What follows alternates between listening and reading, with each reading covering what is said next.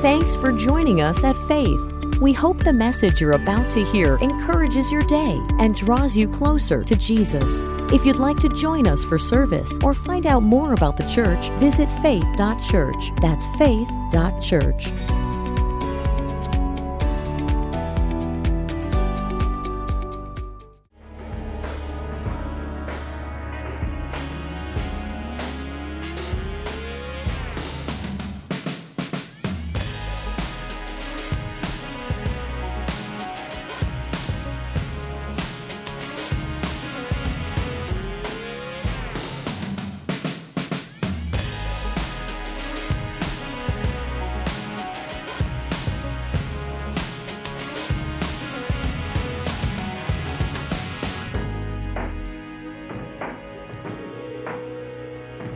morning, church. So good to see you.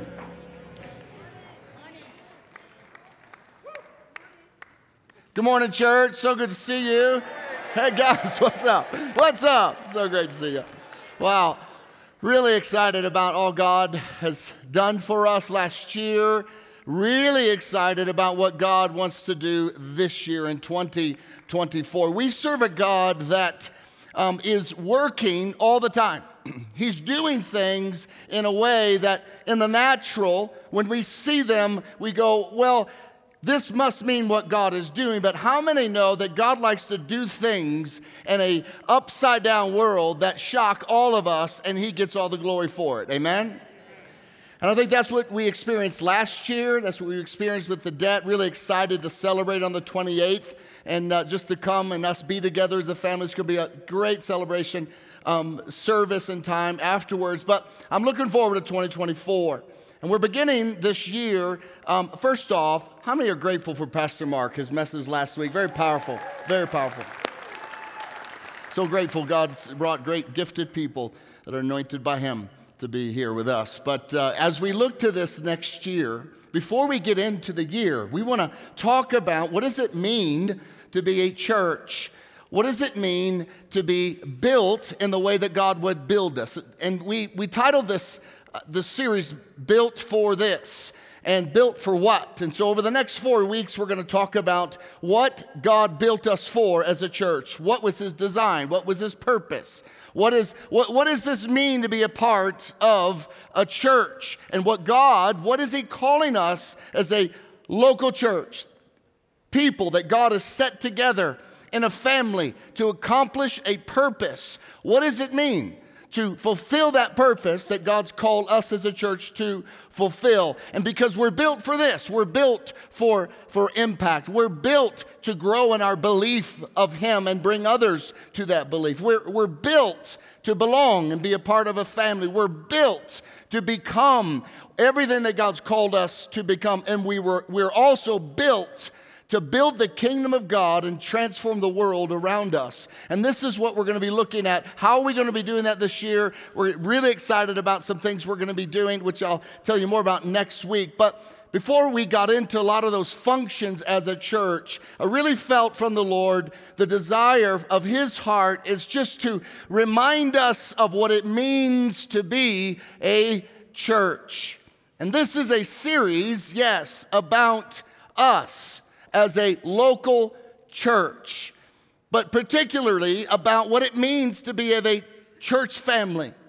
What are the implications to be in a church family, you and I together? What does that mean? What has God laid out in His Word? What, how does that manifest itself in our lives as we look to the scriptures about what it means to be a part of His church? But before we get in and begin to looking into our direction according to the scriptures and according to all the incredible examples we have in the New Testament, that the, the, the books of the Bible outside of, of the Gospels and, and Revelation, which Revelation was written to seven churches, the Apostle Paul wrote ch- letters to churches and he gave instructions on how, how they participate in worship and what their mission and purpose are supposed to be. We also have the words of Jesus. We also have the seven churches in the book of Revelation that, that God speaks to. And so, what can we learn from them and what it means to be a church?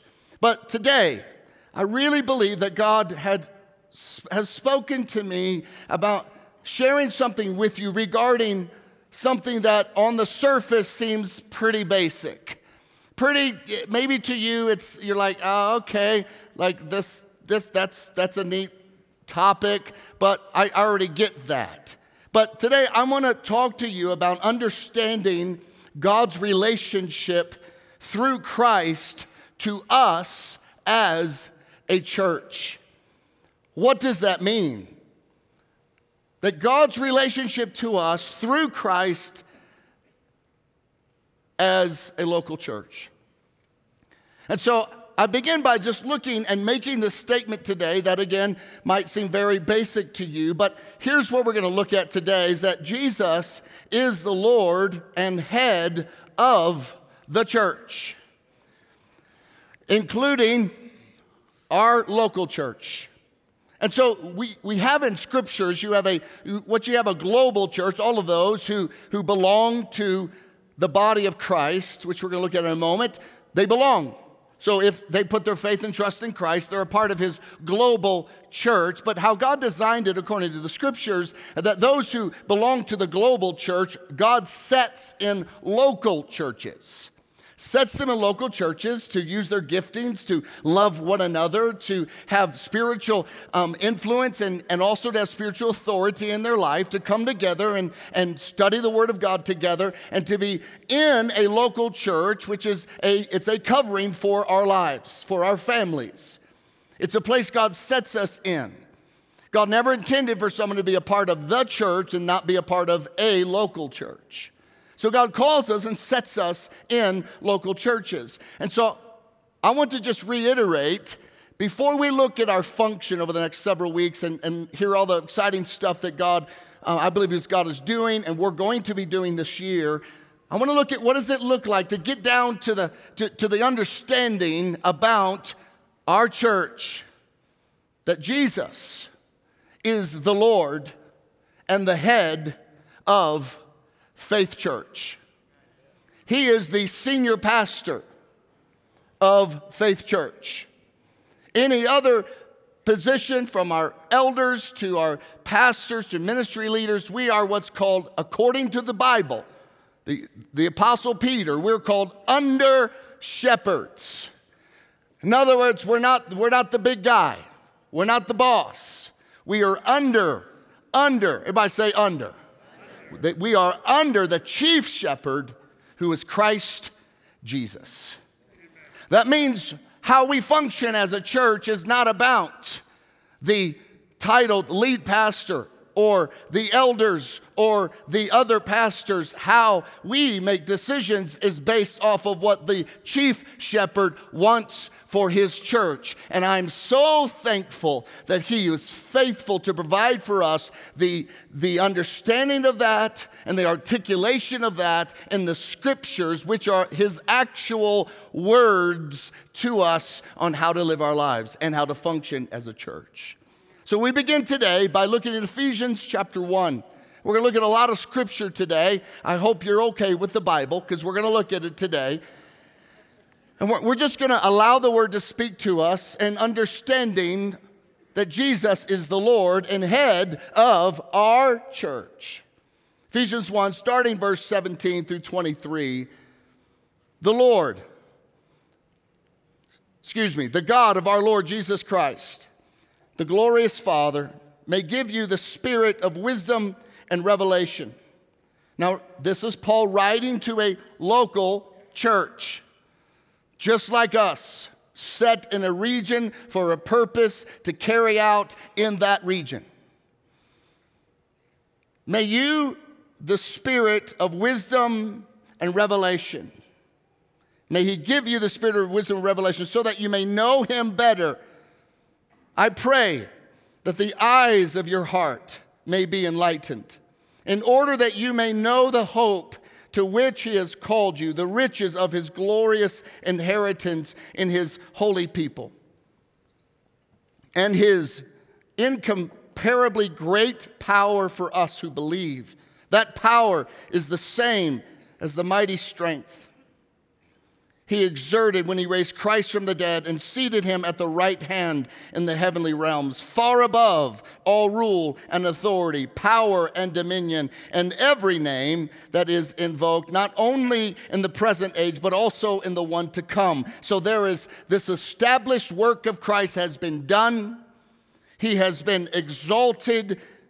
He's been given all rule, all authority, all power, all dominion and every name, every name that is invoked, not only in the present age, not only now on this earth today, but also in the one to come.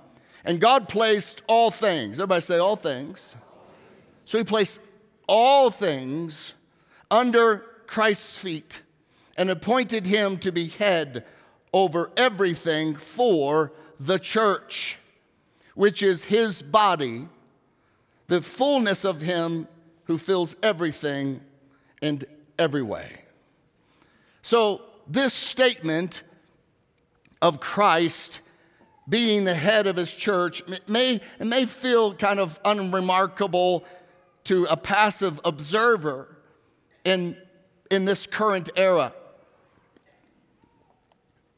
But the fight for the supremacy of his headship within the church has actually, over church history, has been one of violence and ongoing struggle throughout history.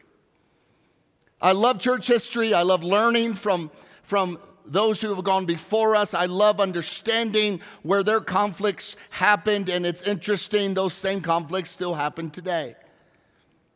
But fortunately, physical violence related to this matter, it's rare now. However, though, devoted Christians continue to engage in passionate struggle of, of morals and intellect to establish Christ's sovereignty over the church. One, of the main early catalysts, his name was Jan Hus. He, he wrote a book. He was a Protestant reformer. And the, and the book was simply called The Church, or or de ecclesia, the church. But it was most, his most profound points was in chapter four, where he writes that the title of the chapter is this simple statement, and it was crazy and controversial Christ, the only head of the church. For Christ alone is the head of the church. And we would say, for Christ alone is the head of Faith Church. So, what he was doing at the time, he was pointing out that most church leaders in his time, in his era, actually despised this reality of the lordship and supremacy of Christ Jesus over the church. Why? Because they wanted to do things their way in a manner that didn't look to the scriptures on how to do them. Huss says in the book, to such a low pitch is the clergy come that they hate those who preach often and call Jesus Christ Lord. So, due to his conviction, due to his understanding of the supremacy of Christ over the church. He's the ruler. The scriptures lay out how we're to have church, lead church, how everything is structured within church. He was deemed a heretic. He was sentenced to death by burning at the stake in 1415. All for this statement that Christ is the only head of the church. In the 1600s, very fascinating. If you're interested in church history, you should, you should look up this, uh, this leader, a man named Richard Cameron. He was led by a group of Presbyterians, and they were called the Covenanters. Kind of sounds like an old Western gang. We're the Covenanters. But they were different. And they were in Scotland. And so in Scotland, there was this declaration or idea that the king of, of Scotland, the king, was the head of the church. And so Richard decided that's actually not true according to the scriptures.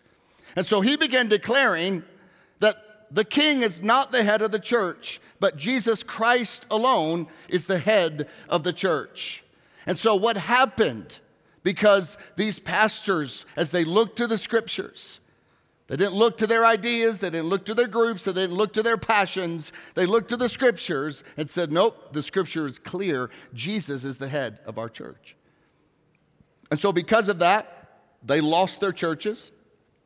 They had to go out into the, the, the hills of Scotland and have church out there in some tucked away little moor or little barn. And they were still preaching, they were still faithful, but they lost their churches because the king actually owned their churches. Now, as a result of them saying this clear, biblically concise statement that Jesus is the head of the church, not the king, in one region alone, over 400 of them lost their lives. They were put to death. You see, this, this battle over the kingship or the the leader of or the head of the church has always existed since the birth of the church. For Richard Cameron, one day he received a, a package, and he was the leader of the, of the co- Covenanters, and he received a package. As he opened it, there were two severed hands. And he quickly realized they were the hands of his son. Shortly following after that, he received a box, and in it was the head of his son. Because his conviction that Jesus should be the one that leads the church, and pastors are the ones who are to follow Jesus and his word. There's always been a battle within the church about the headship of Christ. Yes, over the universal church, yes, we have that, that's everybody, but more particularly in the local churches and in denominations. Most would never say, though, that Christ is not the head of the church. We wouldn't say that. But many would act as though he is not by fixing their purpose and focus on something other than His will and His biblically articulated purpose for the local church. And so, a church that maybe doesn't have Christ as the head is a church that emphasis and focuses everything about who they are, it's shaped by something that's not the focus and emphasis of God's word from the New Testament. Many examples we have from the Bible on how local churches function. M- many, many examples of what it means to be a part of a local church. What, is, what does it mean? Uh, what are the responsibilities of a local church to the community? What is God how, how, does God want to take care of the, the, the flock in his pasture within a local church?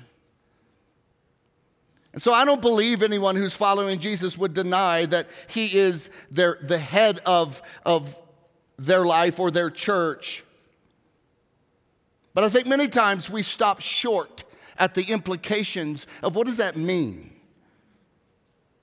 What does it mean for Jesus to be the head of our church? What does that mean?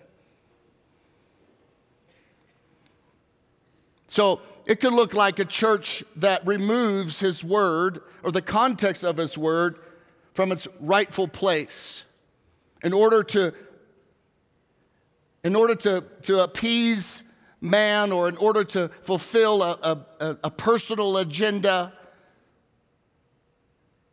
but anytime God's word is silenced or God's word is not preached in its contextual reality, anytime that happens within a local church, that church or leader of that church is silencing Jesus' headship and rule over that church. There are many ways that, that local churches can attack the headship of Christ. For us, we're going to continue to strive and grow in allowing Jesus to be the head of our church, leading us as a, as a people towards his destiny and purpose. And this is what I love about that reality. Anytime you let Jesus be fully in charge, you begin to see the power of Jesus moving in and through your life in a special way. So most of us don't, don't have in our own lives, me, I'm speaking included, don't have this manifestations of the supernatural reality of, of a Savior and, and a God and a Holy Spirit in us because we haven't, we're still growing and we haven't fully allowed Jesus to be the head of our lives. Now, we serve a God who's full of grace, and where we lack the ability to submit, we say, Lord, help me submit, and He helps us. But it's a journey of our lives, and it's also a journey of a local church. It's something that God graciously leads us in.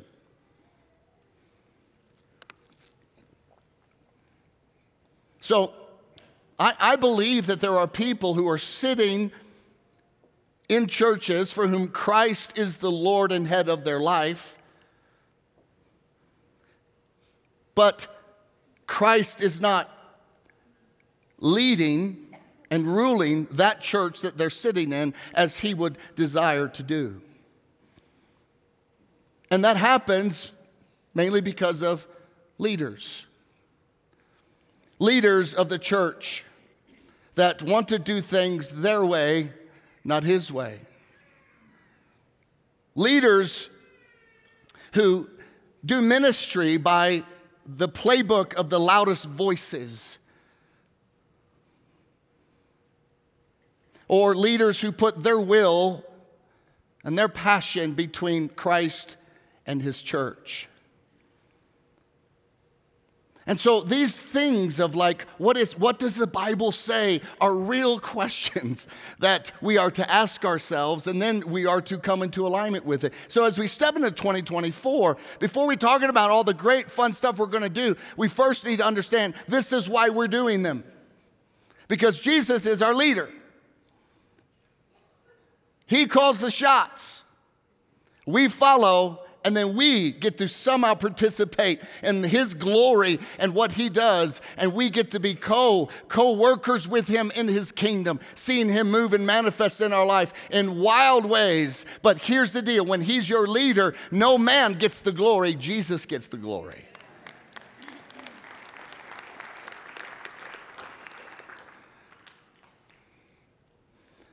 The apostle paul repeatedly tells pastors he writes to, to Timothy and Titus, who were local pastors. He says, Hey, listen, you need to teach sound doctrine to the people. Why? Because there's no substitute for it. And sound doctrine always goes back to the message of the Savior, Jesus Christ, is the head of the local church. And so the reality of this is that leaders, pastors of churches, are not to preach opinions as they are God's truth. You can present, my thought about this is this, but where the Bible shouts, pastors should shout. Where the Bible whispers, pastors should whisper. Pastors aren't to push an agenda that is outside of Christ's purpose for the local church. They must lay down the desire to entertain or play with people's emotions and build earthly kingdoms. Submitted pastors to Jesus must embrace their role as God's spokesperson with the desire to please an audience of one who is Jesus Christ. So, for healthy pastors and churches that, are, that have Jesus at their head, there's an understanding. There's, a, there's an understanding that decisions are made because of the scriptures, that there's decisions that are made, and, and why we do what we do is because we see them in scripture and we, we want to be obedient to that. So the decisions are made based off of scriptures and what is taught from the New Testament, what is taught from the letters to the Corinthians, to the Ephesians, to the Colossians. And we go, okay, we want, we want to do that. And we go, that's going to be hard. And how do we do that? Because you have the anointing of the Holy Spirit in your life, in your personal life. When you come to the scriptures and you go, how do we do that? That's where the Holy Spirit then comes in and gives you the power and the ability to do that which feels impossible to do. Whether it's your personal life or your local church life. So, James chapter 3, he's writing a church, a local church, as an overseer. And he's, he puts a great weight on what is spoken at the church. He says, My brothers, for you know that we who teach will be judged with greater strictness. So, for a church that has a pastor who's teaching or other pastors who are teaching, we, we don't come to God's precious people with some really great ideas. We come with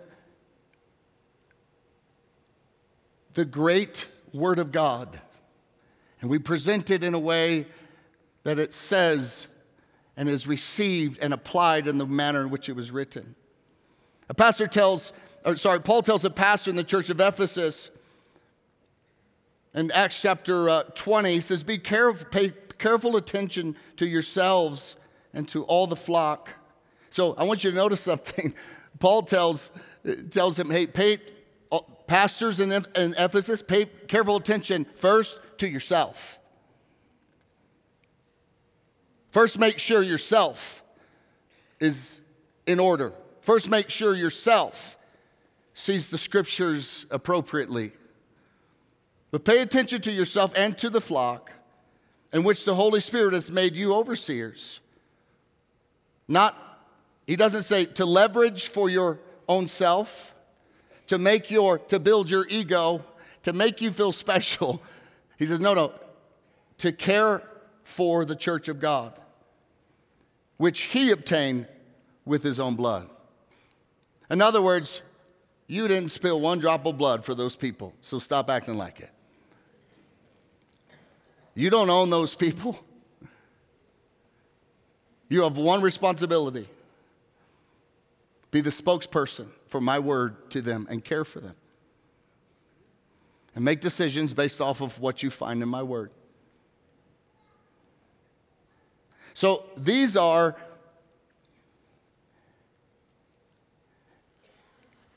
a lot of times where a breakdown comes in. And we're going to be looking at just a couple just for a moment. Is where a teacher of the word or a pastor shouts what the Bible whispers and whispers what the Bible shouts. And the will of Christ for our local church is then replaced by something else. And when that happens, when things get out of priority, what happens then is it is a it's a church then that is not under the headship of Christ because headship looks like something. Paul writes to the church in Colossae about what it looks like when people are teaching outside of the headship of Christ. So this is this is what he says. He's like this is what it looks like when people aren't under the headship of Christ. He writes this Don't let anyone who delights in false humility and the worship of angels disqualify you. Such a person goes into great detail about what they have seen. So there's, there's, this, there's this imagination factor that's going on and they got details and they're telling, oh, the angels and the this. And the, I went to the, I, you, I know there was the third heaven. I went to the 12th one by golly. And I know that Moses is, you know, buried. I know where Moses is buried now. And I know where the Garden of Eden is. God showed me and all this kind of stuff. And he's like, hey, listen, listen, people who are just coming up with these things that the scripture isn't super clear about, they are puffed up with idle notions by their, look, unspiritual mind. We in our in our Western American church world, people who have all these incredible ideas and this and that, and they know all that. We go, ooh, they're so spiritual. Paul says they are unspiritual. Amen. Why? Why are they unspiritual? Verse 19, they have lost connection with the head from whom the whole body, supported, held together by its ligaments and sinews, grows as God causes it to grow. So, Paul, again, reemphasizes that we are part of a body, that Jesus is the leader. And we must be careful, we must be humble. Where we are wrong, we must say, I'm wrong. Where we missed it, we must say, I missed it. Because we're submitted to Christ. And I think as we live in a world that promotes very much so individualism and where everyone can possess their own truth and their own purpose of church, I think that way of thinking has deeply impacted the American church. And I pray that God, over the next several years, begins to move and begins to have his way, that we would see God shine in his glory through the local church, and that he would get all the glory, not just through ours, but every local church in our city, in our state, in our nation. I believe that God can do something that, that He begins to work in the local church because this is what happens. God always, before He moves in revival, He always starts in the local church by purifying it. So if it doesn't work at home, we don't export it. So he first gets things in order at home. We first put him as the ruler of our church and our house. We first come under submission to Jesus Christ, our chief shepherd. We first go to the scriptures and say, what is the purpose of us as a gathering, us of us coming together? How does that look like in our daily lives? And how is it that we love one another and care for one another? And, and how, how does this tell a testimony to the world who's dying and going to hell? And how do we reach them? God says, I first want to reach you and bring purity to the purpose of why I created you.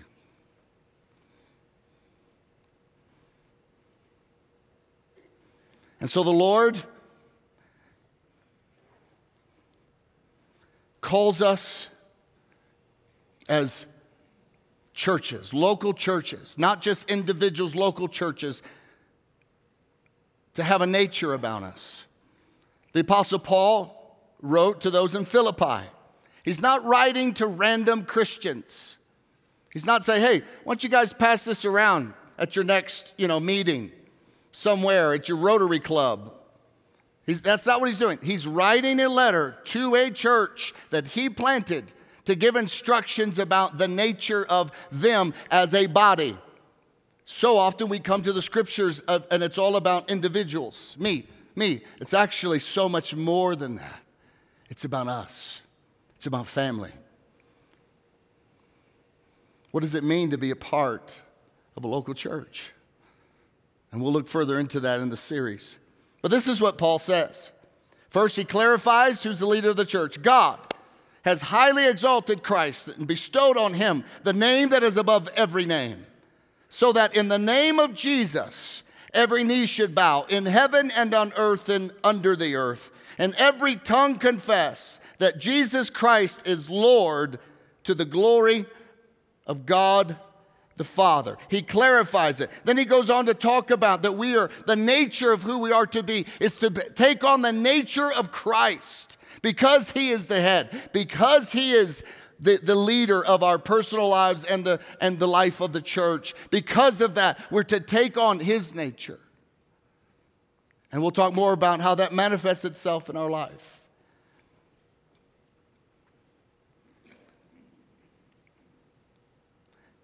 Then Ephesians 5, which is a verse that is used often at weddings, I use it. But there's a bigger picture going on here. It's actually not just about marriage, it's about Jesus and his relation to the church. Ephesians 5, verse 23 For the husband is the head of the wife, even as Christ is the head of the church, his body, and in himself its Savior. Now, as the church submits to Christ, so also wives should submit in everything to their husbands. Husbands, love your wives. Now, look, love your wives. Husbands, love your wives as the head of your, your family, your wife, as Christ loved the church. So, this gives now some of his love towards us as the church, who, who gave him, himself up for her. So, Christ is the head of the church and how he interacts. He gave himself up for us that he might sanctify us, his bride, the church, having cleansed her by the washing of water with the word. So, how is it that we, we are washed by, by Jesus as our head? We, we study the Word. We, the Word is preached. The Word is presented in a way that knows there is a greater strictness to the person who's teaching this. They don't have a latitude of their imagination. They are to teach it. Why? Because that's how the body is washed. So that he might present the church to himself in splendor, without spot or wrinkle or any such thing, that she, the church, us, might be holy without blemish. Though community is a part of a local church, and we want to grow in our community with one another. First here, then to the community, to have to build bridges to our community that we can go to them and they can come to us for the gospel. But this is about building something that's a family.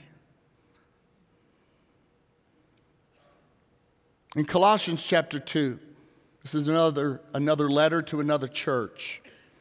And he's writing this, and he says, See that no one takes you captive by philosophy and empty deceit, according to human tradition, according to the elemental spirits of the world, and not according to Christ. So there were some understandings. Hey, make sure you're not asking the world how you should do church. Hey, make sure you're not asking the culture how church should function. Make sure you're not, you're not taken captive by a philosophy that on the surface says, hey, we're being loving, but actually underneath it, you're being anti biblical. So be careful. Be careful that you don't take your entrepreneurial drive of business and to build something and then bring it to the church for the purpose of glorifying your name. Now, there's nothing wrong with wanting to grow. There's nothing wrong with wanting to reach more people. That's the heart of Christ. He said, Go into the world and make disciples. We have, we have a command to reach the people around us and to share our faith with others, but it's the motive. We do what we do because Christ is our head. We do what we do because Christ is our leader. And he goes on to say, For in Christ the whole fullness of deity dwells bodily, and you have been filled in him, who is the head of all rule and authority. So this brings me to the last thing today. And then we're going to close in communion, which I believe is appropriate. And we're going to take communion through the, every Sunday through January.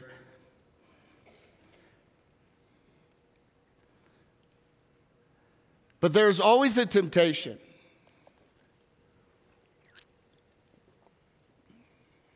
To leverage whether we're a part of this church or have a leadership role in the church, there's always a temptation to leverage the church to meet our needs.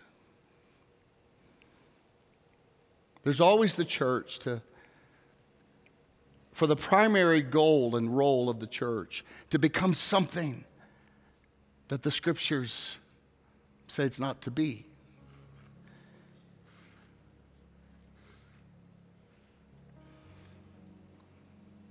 So, the primary goal of our church is not to grow. There's nothing wrong with growth. But if the primary goal is growth, then we, our team, implements things that's not necessarily about bringing glory to Christ. It's about getting butts in the seats. There's nothing wrong with growth, but your motive is everything.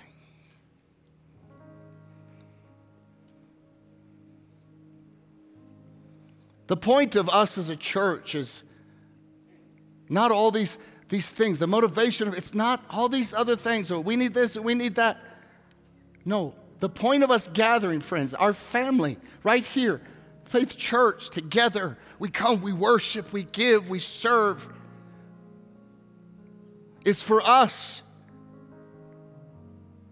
We gather that our Savior, our Redeemer, our lead shepherd, the one who is our head, would be worshiped by our gathering, will be glorified by who we are. And so, if the, the purpose of, of our church can't be clearly identified, they worship Jesus and follow his word. And they bring glory and honor to the head and leader of their church, Jesus. If that's somehow you gotta you gotta sort through all the all the, the distractions in order to find that, we are not doing what we're, what we're supposed to be doing.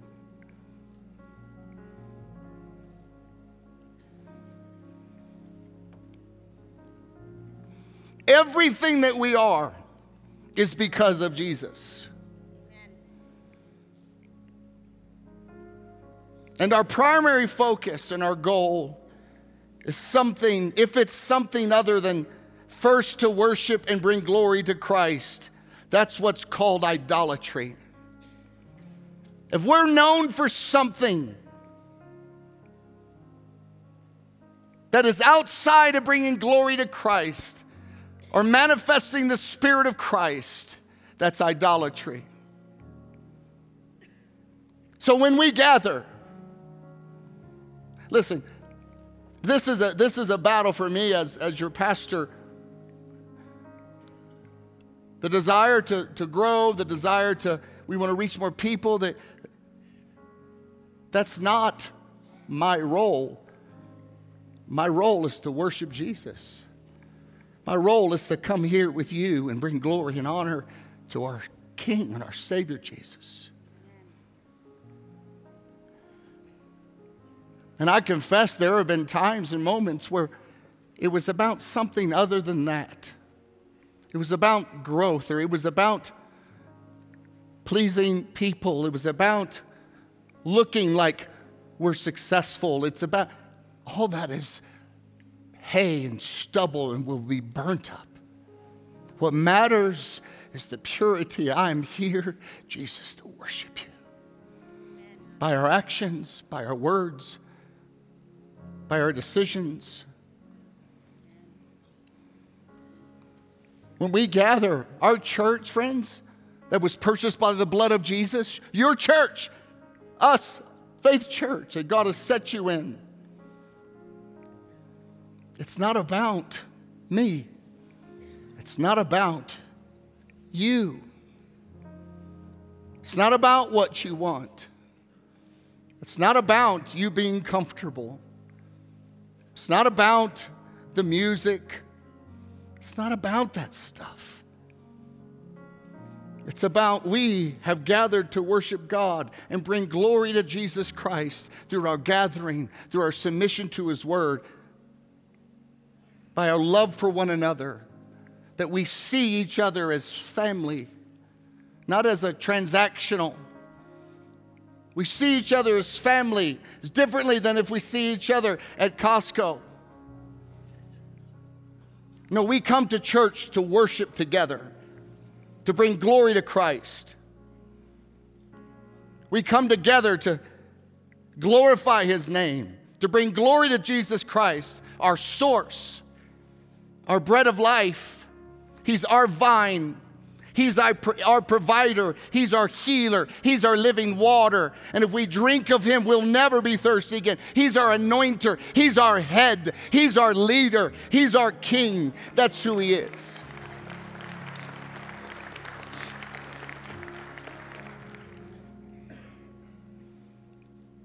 the purpose of our church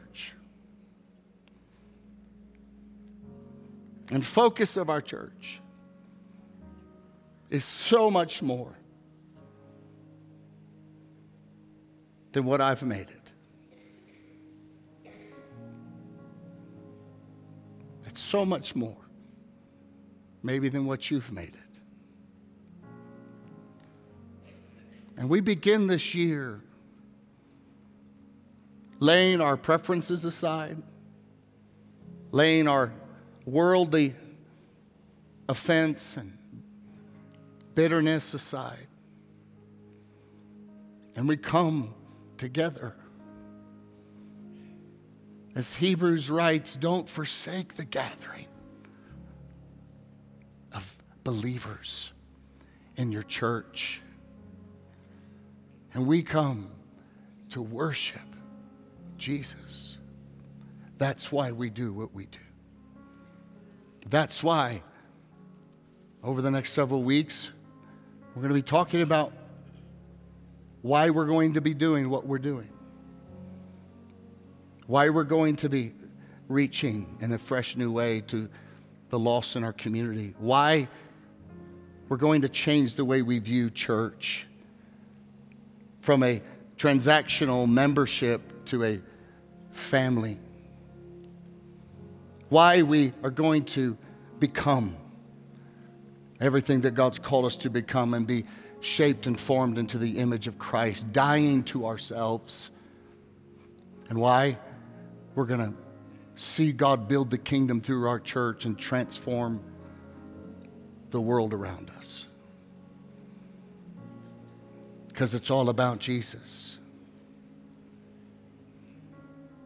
It's all about us bringing glory and honor to Him. And that can be applied to our individual personal lives. And it's going to be a blast because we're going to we're going to feel the joy of what Christ feels when we align with Him. We're going to feel the, the calling of God to take some risk because we're aligning with Him. We're going to experience His manifest presence in our midst because we didn't come here for a preference of, of worship or teaching or communication or no we came to worship jesus so we're coming in together as a family, abandoning our fleshly desires to worship a Jesus who has died for us, laid his life down for us, and knit us together in a family called Faith Church. And we're going to release the any offenses that we picked up over the years, and we're gonna we're gonna allow him to heal us, and we're gonna make decisions based off the word of God, not based off of a, an old tradition that we used to have or an old thought or something we read. We're going to come and worship Jesus because His Word calls us to. And we're going to submit ourselves underneath the hand of Jesus. And then we're going to see God do amazing things through us. And I'm believing that you would do this with me, that together, no more divisions, no more gossip, no more complaining, no more murmuring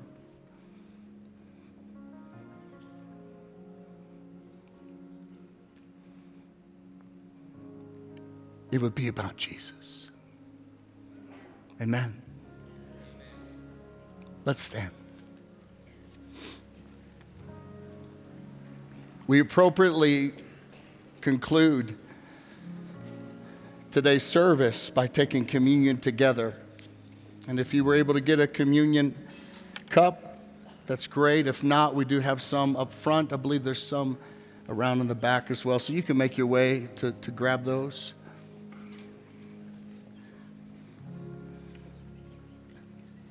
I love that this communion is what's called the Lord's table. In other words, um, he sits at the head of the table. And we gather around his table because of who he is. And we unite and we submit to Jesus.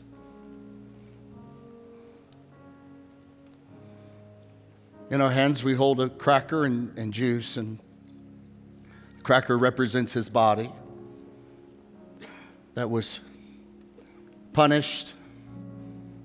The suffering that I deserved, punishment I deserved, was upon his body. That in his body he bore the wrath that I deserved, but he did it for us. But it's also something that we can be healed.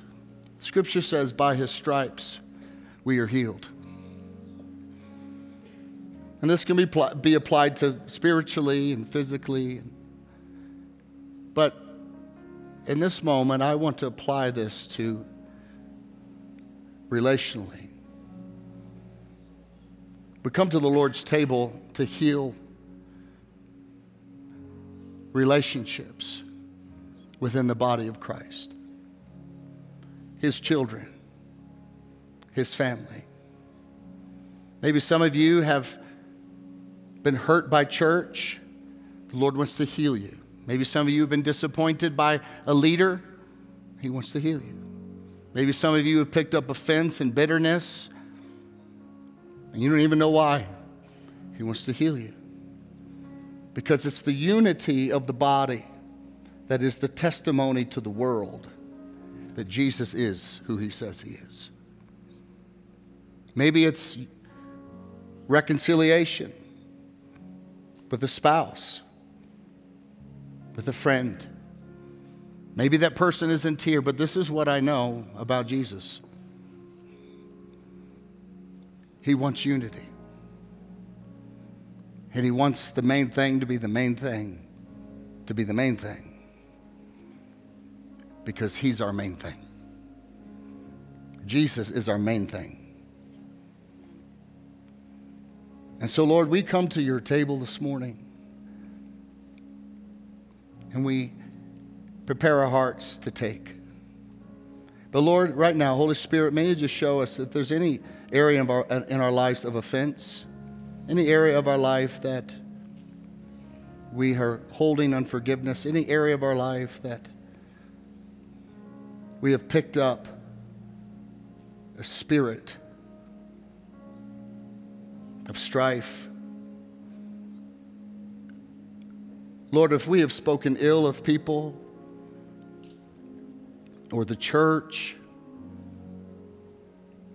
or someone in the church to other people and sinned against them by gossip, Lord, if we have backed off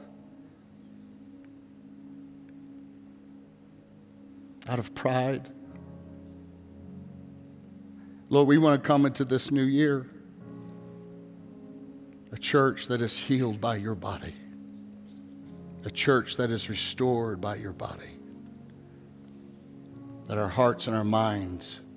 So, Holy Spirit, we confess to you all those sins and things and we take and we eat of your body to bring us unity and to be reconciled together with Christ.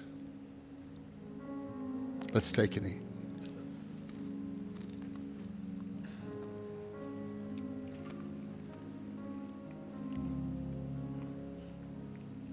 Jesus, we hold in our cup this juice. It represents your blood. And Lord, we recognize the closer we come to you as a church, the closer we come together, the closer we get. But Lord, we stand at the foot of your cross, recognizing it is not of effort, not of position. We stand equally. And we thank you, Lord, that this cup represents that you took us from a kingdom of darkness and set us into a kingdom of your tremendous light. That we are forgiven from all sin, past, present, future. The penalty and the price for sin has been paid, paid in full. You're seated. And so, Lord, we drink today. And Lord, as we do, may you unite our hearts as we fix our eyes on you. In Jesus' name, let's drink together.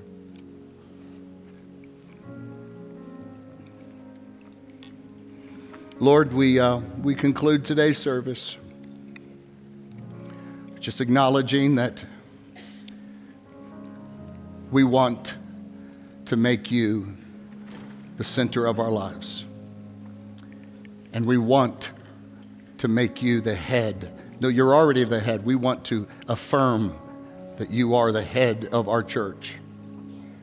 So give us the grace as individuals and us corporately to step into this new year unified in mind and heart and purpose. God bless your people today and strengthen them. May we leave here encouraged. May we leave here challenged May we leave here with a great expectation for what is to come. Jesus, you are our leader. And we thank you for leading us well. In Jesus' name, we all say, Amen and amen. God bless you, friends. We hope you enjoyed the message. If you'd like to watch a service live online, you can join us every Sunday at 10 a.m. at live.faith.church. For everything else, visit faith.church. That's faith.church.